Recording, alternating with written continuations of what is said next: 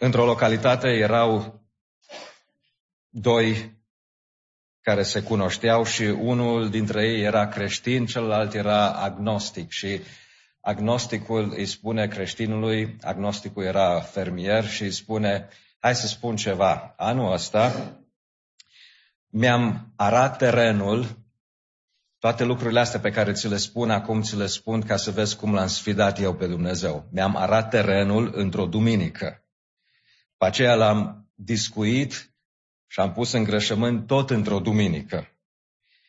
Am plantat, am cultivat ce era de cultivat într-o duminică și seceta, ă, se, ă, se, secerișul a fost tot într-o duminică. Și zice să vezi ce lucru. Niciodată n-am avut o recoltă așa de bogată ca în anul ăsta, ca în octombrie a anului acestuia. Și ce părere ai tu despre asta? Și creștinul i-a spus, știi care e părerea mea? Dumnezeu nu-și plătește toate datoriile în luna octombrie. Vedeți, oamenii cred că nu va fi o judecată a lui Dumnezeu. Și oamenii, de fapt, nu vor să audă de judecata lui Dumnezeu. Oamenii nu vor să audă de un Dumnezeu care judecă și sunt ofensați chiar de această idee că Dumnezeu poate să fie un Dumnezeu care îi va trage la răspundere, care uh, îi va întreba în legătură cu viața pe care au trăit-o și despre felul în care și-au trăit viața. Însă Scriptura este plină de astfel de indicii că Dumnezeu va aduce o zi când va uh, pune punct final istoriei acestei lumi și va trimite pe Fiul Său să vină din nou ca să întrebe pe fiecare unde stă vis-a-vis de Dumnezeu. Am ajuns, iată, la ultima predică din seria Vremurile din urmă în predica Domnului de pe muntele măslinilor. Domnul Iisus în Matei 24 și în Matei 25 predică acest mesaj remarcabil. În această seară ne vom opri la ultimul segment al predicii Domnului și anume ziua judecății. Și ideea centrală pe care o vom urmări este aceasta. Toți oamenii vor fi judecați la sfârșitul viacului. Dar înainte de asta aș vrea să recapitulăm niște lucruri puțin și să ne, să ne gândim la ce, uh, la modul general în care vorbește textul pe care l-am citit. Înainte, o scurtă recapitulare. Ce se întâmplă în Matei 24 și 25? Domnul Isus, după ce ucenicii arată clădirile templului și arată ce frumoase și impunătoare sunt, le spune ucenicilor că nu va trece mult și tot ceea ce văd ei aici va fi dărâmat, nu va rămâne piatră pe piatră. Și atunci asta îi face pe ucenici să fie surprinși, mirați și să pună următoarea întrebare. Spune-ne în Matei 24 cu 3 când se vor întâmpla aceste lucruri și care va fi semnul venirii tale și al sfârșitului viacului acestuia.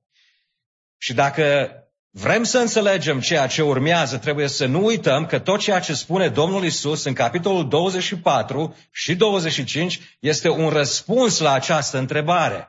Și ucenicii cred că toate aceste lucruri se vor întâmpla deodată. Distrugerea Ierusalimului și venirea Fiului omului sau și sfârșitul viacului sunt unul și același eveniment în concepția lor. Să Domnul Isus în, în Versetele care urmează începe să le explice și să le corecteze înțelegerea privind aceste lucruri.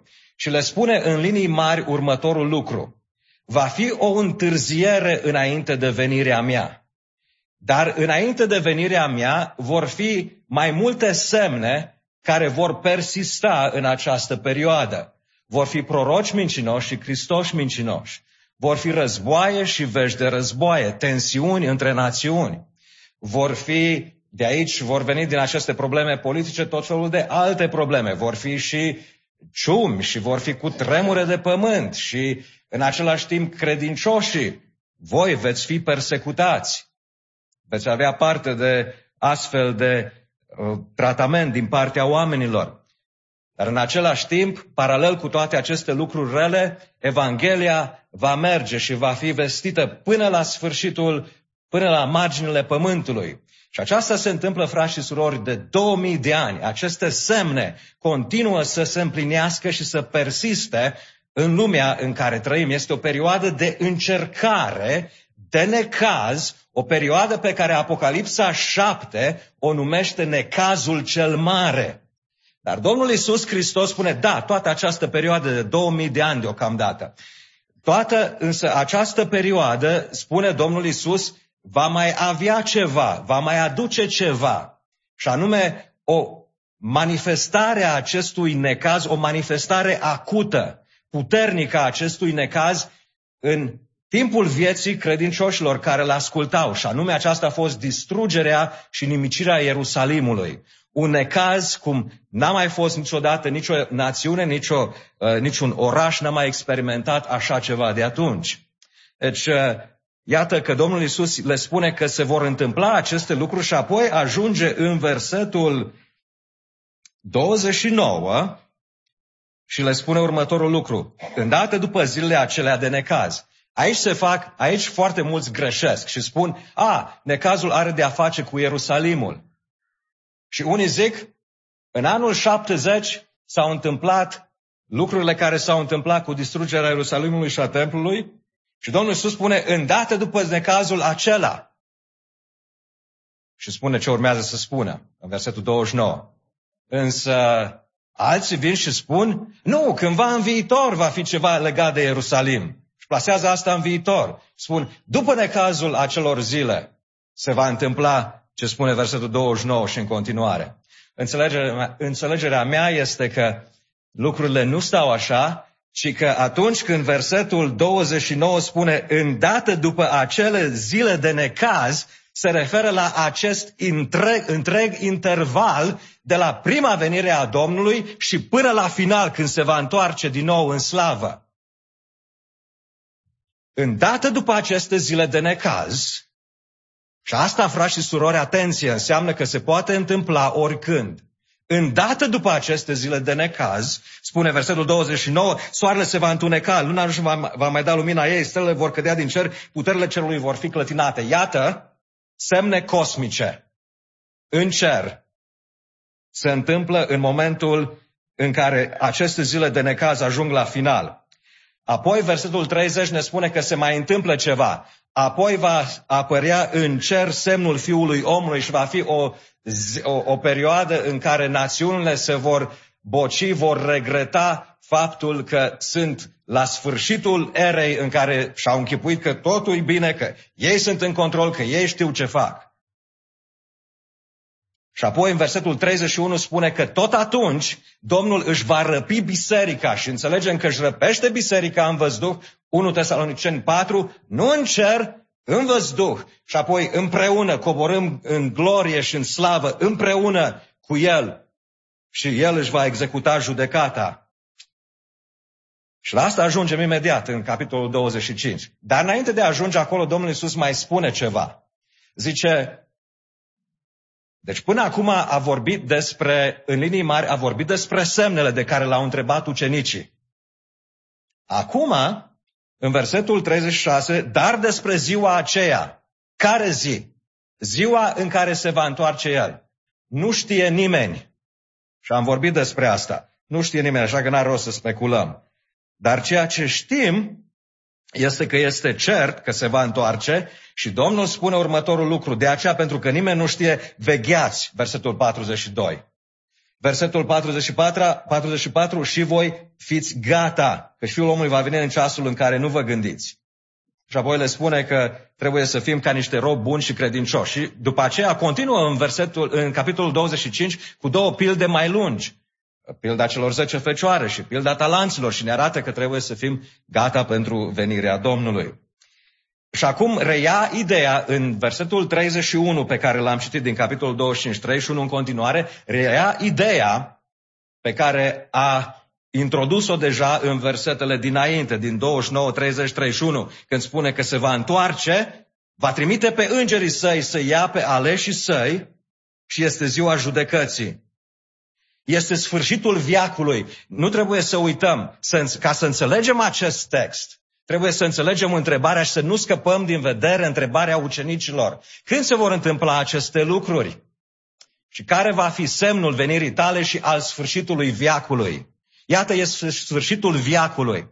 Biblia învață și Noul Testament învață că există viacul acesta, care este numit viacul acesta rău, un viac când se întâmplă toate lucrurile pe care le vedem. Multe lucruri rele, unele lucruri bune. Evanghelia progresează. Dar există și un viac viitor, o lume nouă, când, când uh, împărăția lui Dumnezeu va fi instaurată pentru toată veșnicia. Și Biblia, Noul Testament ne învață că linia de demarcație între viacul acesta și viacul viitor este ziua judecății. Ziua judecății. Eu personal nu cred că există două, trei, patru judecăți. Eu cred că toate textele din Scriptură care vorbesc despre judecată vorbesc despre o singură zi, aceea zi și ne arată diferite aspecte legate de ziua aceasta mare a judecății. Și câteva lucruri generale în legătură cu ceea ce am citit în pasajul acesta, versetul 31 și în continuare. Observați că Domnul Isus se va întoarce cu slavă, cu îngerii săi, cu putere și că va fi recunoscut ca împărat. Aici avem vor, uh, este vorba de o judecată uh, care va glorifica pe Domnul Isus Hristos, conform versetului 31. Va ședea pe scaunul de domnie al slavei sale, el va fi mărit și glorificat. Va fi o judecată universală pentru că toate națiunile, inclusiv evrei și toți ceilalți vor sta în fața lui. Va fi de asemenea o zi a separării, a despărțirii, oile și caprele. Și acum să ne întoarcem la ideea pe care vrem să o urmărim. Mai am anunțit, toți oamenii vor fi judecați la sfârșitul viacului. Și primul, ca să împărțim această idee în două, vreau să spun primul gând important, că toți păcătoșii vor fi judecați la sfârșitul viacului pentru condamnare. Toți păcătoșii vor fi judecați la sfârșitul viacului pentru condamnare. Vedeți, există câteva concepții false în legătură cu ce sau cum procedează Dumnezeu în legătură cu mântuirea oamenilor. Una dintre ele este universalismul. Și anume că Dumnezeu îi va mântui pe toți. Însă Scriptura ne arată în atâtea locuri că sunt oameni care vor fi despărțiți de El. Și nu este o uh, idee pe care putem să o credem. O altă învățătură greșită este cea a anihilaționismului. Anume, această învățătură spune că oamenii necredincioși care nu se vor fi pocăit, vor fi condamnați, vor avea o, o pedeapsă de suferit și la urmă vor fi mistuiți de focul mâniei lui Dumnezeu, deci vor înceta să existe. Uh, și acest, uh, acest punct de vedere este un punct de vedere greșit care încearcă să uh, oarecum să îndulcească realitățile pe care ni le dă Scriptura în legătură cu judecata. O altă idee greșită este cea care a fost introdusă de Biserica Romano-Catolică, purgatoriul. Că unii creștini, aici e vorba de credincioși, unii credincioși, datorită unor păcate pe care le-au comis, vor fi în purgatoriu poate milioane de ani, nu se știe cât ca să-și spășească păcatele este un lucru care este un afront la adresa uh, jertfei Domnului Isus Hristos. Dar asta nu ne miră, Biserica Romană Catolică este o biserică apostată care nu are Evanghelia. Învățătura biblică în legătură cu judecata este, uh, așa cum am enunțat, că oamenii vor fi judecați necredincioși pentru condamnare. Și observați în primul rând că sunt depărtați de Domnul. Spune versetul 41. Apoi le va zice celor de la stânga lui, duceți-vă de la mine blestemaților în focul cel veșnic. Observați, li se spune, Domnul le spune, duceți-vă de la mine. Dacă este ceva bun în lume și sunt multe lucruri, atâtea lucruri bune pe care le experimentează toți cei necredincioși împreună cu noi, aceste lucruri vor dispare pentru totdeauna. Ele există doar pentru că Dumnezeu este aici, pentru că este aproape, este prezent. Îi binecuvintează și pe cei răi și pe cei buni în atâtea feluri. Dar vine ziua când Dumnezeu va spune, depărtați-vă de la mine, duceți-vă de la mine. Și toate aceste lucruri pozitive vor dispărea pentru eternitate. Asta este un aspect al judecății. Dar un alt aspect al judecății este că ei vor fi pedepsiți veșnic. Îți nu este suficient și sunt unii care, într-adevăr, da, nu vorbesc de anihilare, nu vorbesc de mântuire universală, nu vorbesc de purgatoriu, dar spun, a, Dumnezeu uh, îi judecă pe oameni în sensul că îi trimite departe de El și pierzarea veșnică înseamnă separare de Dumnezeu. Este adevărat, dar insuficient, incomplet. Este pediapsă. Versetul 46 spune și aceștia vor merge în pediapsa veșnică. Tot așa cum cei neprieniți vor merge în viața veșnică, spune aici în acest paralelism, versetul 46. Există o pediapsă care merită să fie uh, purtată de cei care uh, nu l-au cunoscut pe Dumnezeu.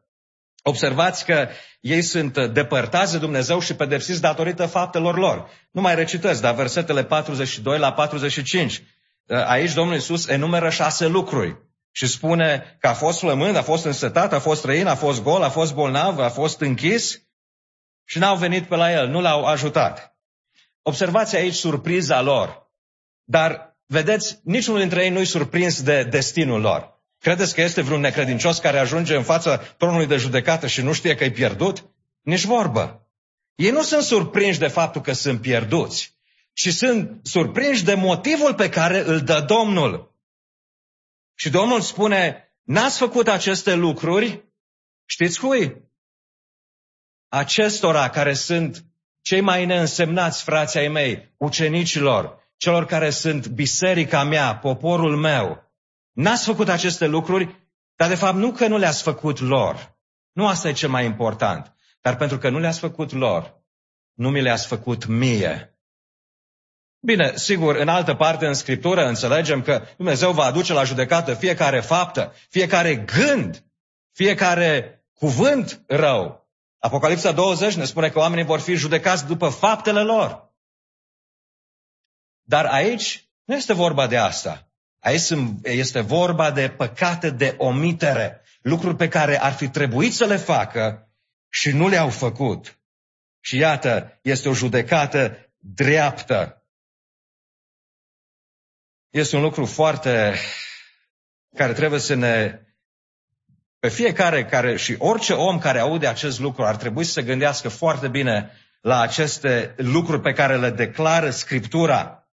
Pentru că Dumnezeu va judeca lumea cu dreptate. Și cel mai înspăimântător lucru este să fii în fața dreptății lui Dumnezeu.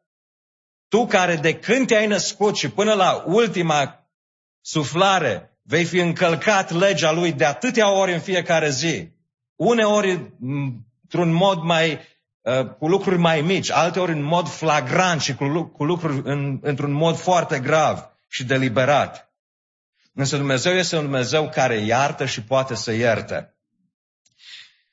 La sfârșitul celui de-al doilea război mondial s-a constituit acel tribunal de la Nuremberg, în care aghiotanții lui Hitler și uh, celor doi, trei care erau în, uh, uh în, la conducerea Germaniei naziste au fost judecați. Au fost 21 de oameni și avem mărturia unui capelan care a fost trimis de Armata Statelor Unite de aici, un capelan luteran care împreună cu un preot catolic au stat și au petrecut timp cu acești oameni în timpul procesului și au mers cu ei până acolo în uh, locul unde au fost executați prin spânzurare în 16 octombrie 1946.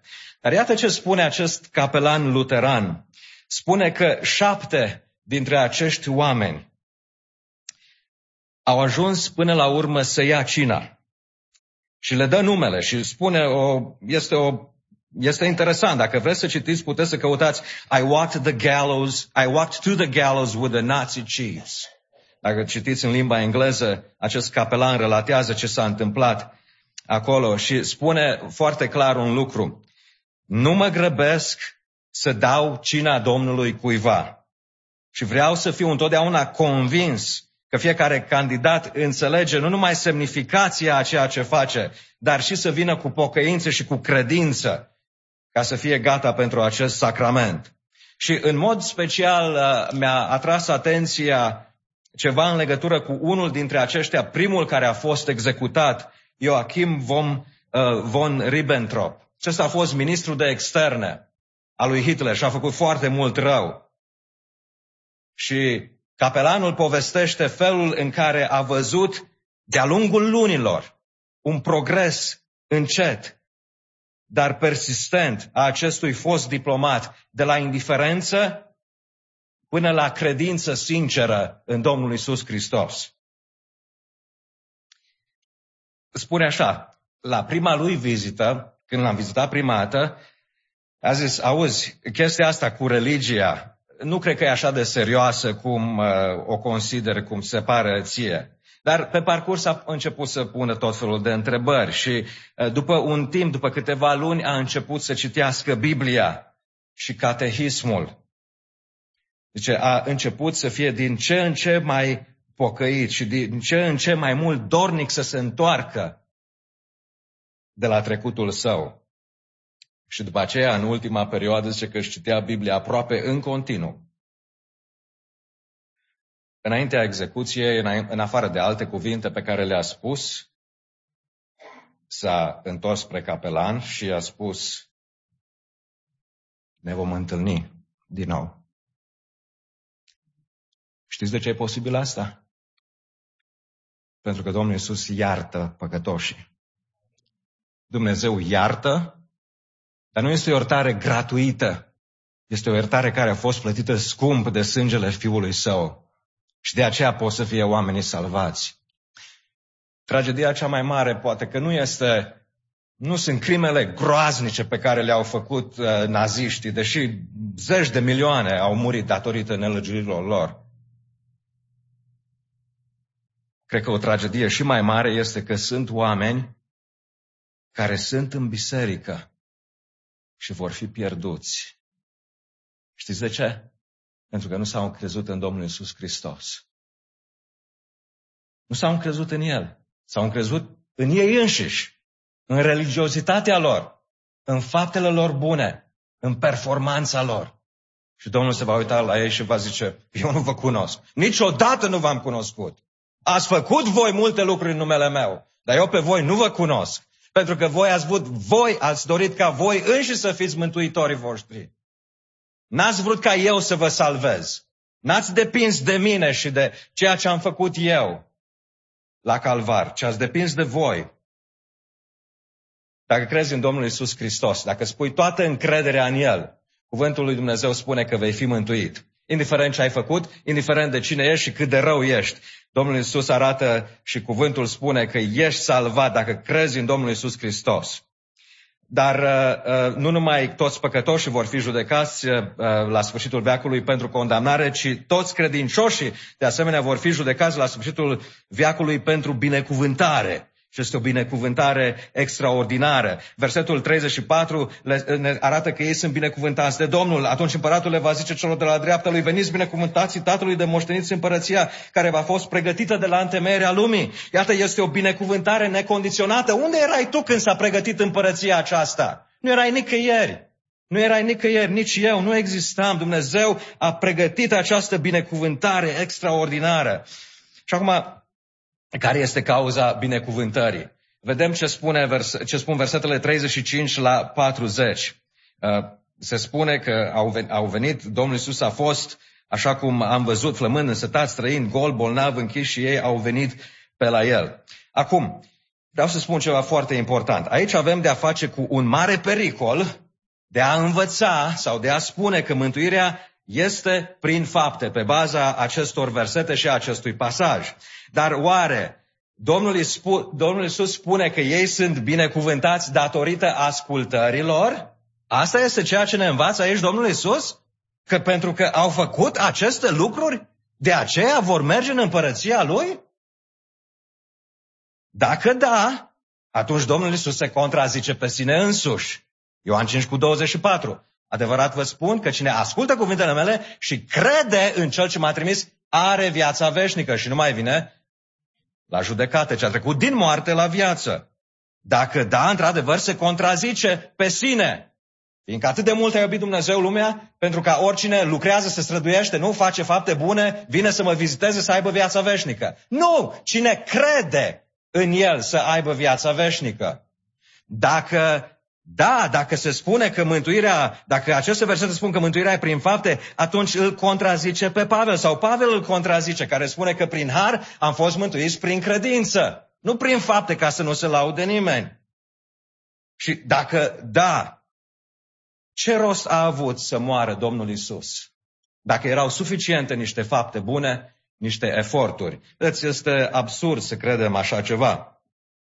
Un amănunt foarte important pe care trebuie, de care trebuie să ținem cont din acest uh, pasaj este, și este de multe ori trecut cu vederea, cu ușurință, este diferența celor două naturi. Avem de a face cu oi și capre.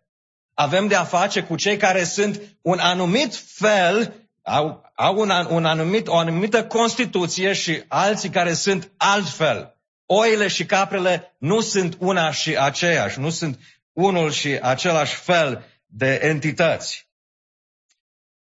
În cuvântul lui Dumnezeu, oile sunt numite, sau copiii lui Dumnezeu sunt uneori simbolic numiți oi, da? Oile lui. Domnul Iisus spune despre oile sale în, uh, în uh, Ioan capitolul 10, că oile sale ascultă glasul său și vin după el și el spune, eu le dau viața veșnică. Cât durează viața veșnică? O oră, două, 15 minute? Până în momentul neascultării? Cum își închipuie unii? În viac nu vor pieri dacă mai are cineva întrebări. În viac nu vor pieri. Și dacă cineva mai are întrebări și nimeni nu le va smulge din mâna mea, cazul este închis. Nu mai este nimic de discutat. Este categoric.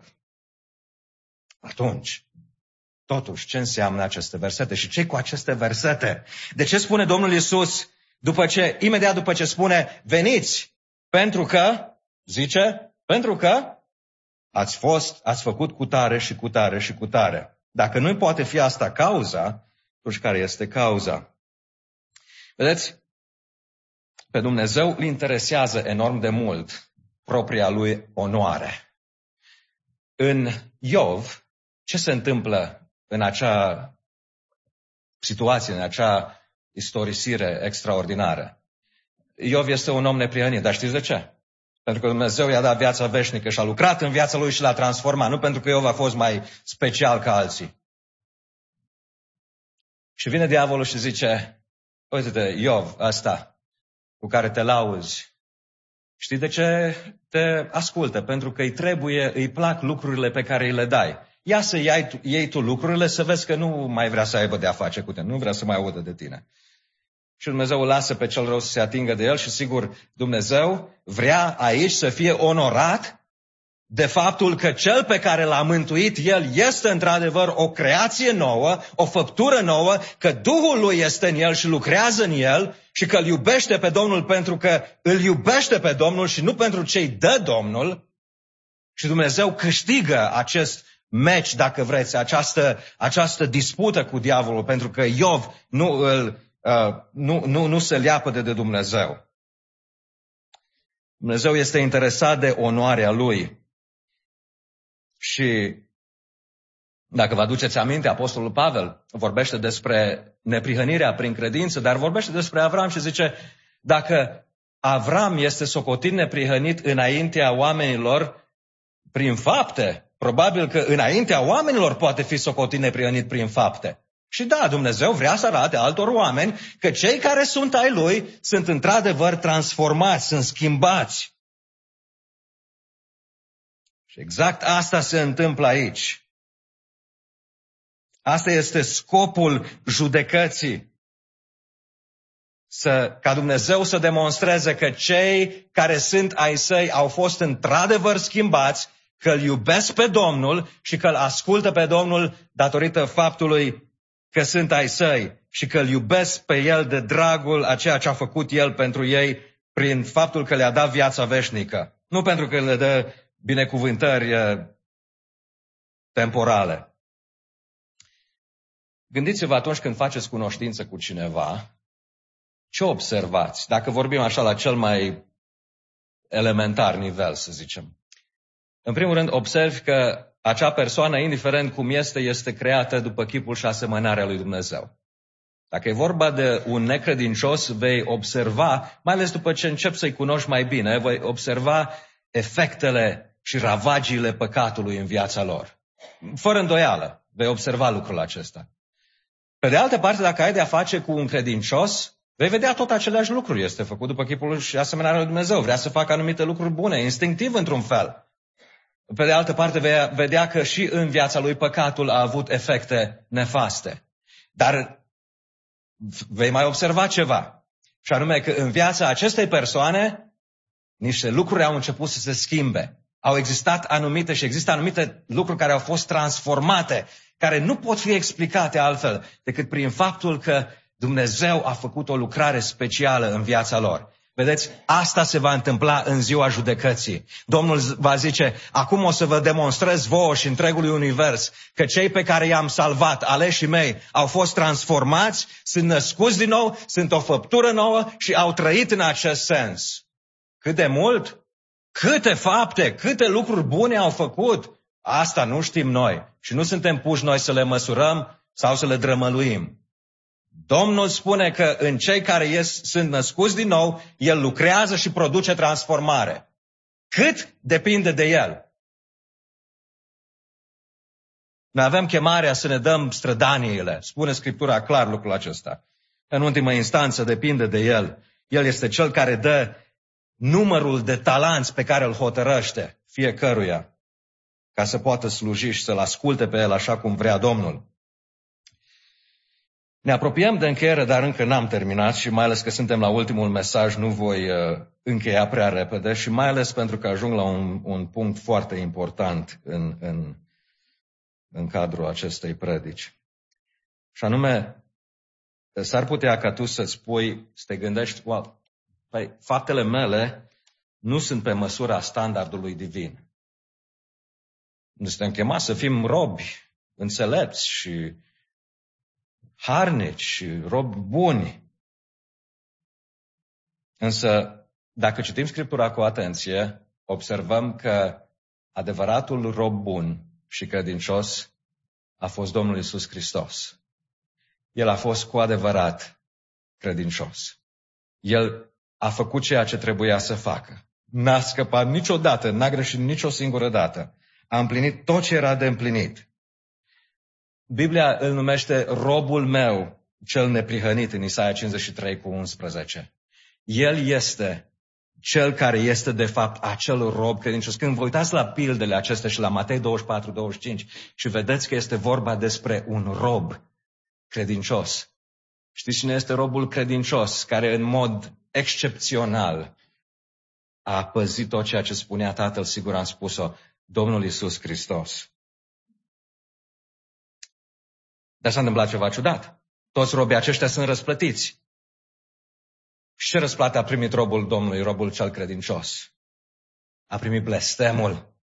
Duceți-vă de la mine blestemaților, le spune celor necredincioși. Domnul Iisus Hristos, citim în Galateni, hai să deschidem acolo la Galateni, capitolul 3, versetul 10. Versetul 10 spune așa,